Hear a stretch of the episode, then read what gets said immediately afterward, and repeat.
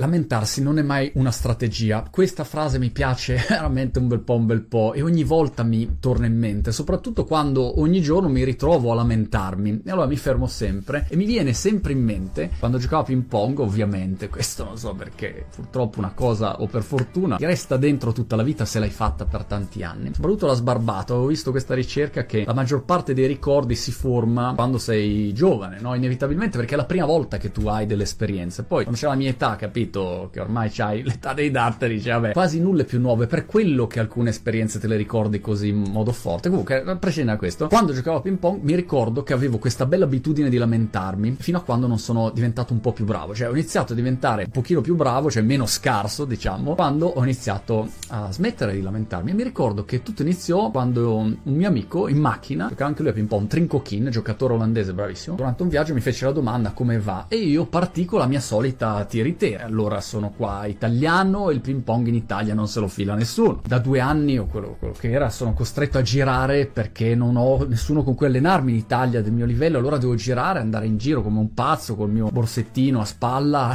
come un coglione, a girare, a cercare dei camp. Allora andavo in Olanda, in Svezia, in Belgio, ero sempre lì a girare come un pazzo. E poi ho problemi con la mia fidanzata perché si è rotte coglioni perché non ci sono mai. E poi io sono uno che non è che ha tanti soldi da buttare via, per cui gioco con le gomme più usurate. Sapete che se giochi dopo un po' consumi le gomme, i giocatori bravi le cambiano in continuazione. Tu invece non c'è una lira, dopo un po' giochi con le gomme un po' più usurate, così dai meno effetto. Insomma, queste cagate. E continuo, no? Nella mia lamentela totale. E poi in quel periodo giravo sempre da solo, allora mi sentivo, capito, anche solo. Perdevo, non c'era nessuno a dire dai monti la prossima volta. No, c'ero sempre io. Dicevo vai monti o oh, pirla cazzo perché hai perso. Oppure cos'altro. Ah, giravo per entrare in classifica mondiale. Andavo sempre da solo, non so, in Belgio c'erano le qualificazioni. Andavo lì la sera prima, non è che uscivo e andavo in discoteca, stavo zitto nel mio ostello, nella stanzettina triste. Magari, capito, un po' tirato, mangiavo due mele e poi la mattina dopo mi presentavo alle otto e mezza in campo, perdevo al primo turno, pigliavo bus, treno, eccetera e tornavo a casa. E via così, insomma. Dopo un po' ti rompi anche con i coglioni. E quindi mi lamentavo, mi lamentavo, mi lamentavo e lui a un certo punto mi ha fermato e ha detto Monti, posso essere veramente sincero con te? Ho detto ma certo, guarda, sì. Guarda che in questo sport, ma nello sport in generale, non gli frega niente a nessuno che tu sia italiano, che la tua fidanzata ti abbia mollato, che non c'hai una lira, capito, per comprarti le gomme o che mangi due mele. Non gliene frega un cazzo di niente a nessuno. L'unica cosa che ti può essere utile è quella di cominciare a vincere. Tu inizi a vincere e ti garantisco che il rispetto di tutti arriva magicamente. E come fai a iniziare a vincere? Inizia a smettere di lamentarti. Lamentarti non è mai una strategia.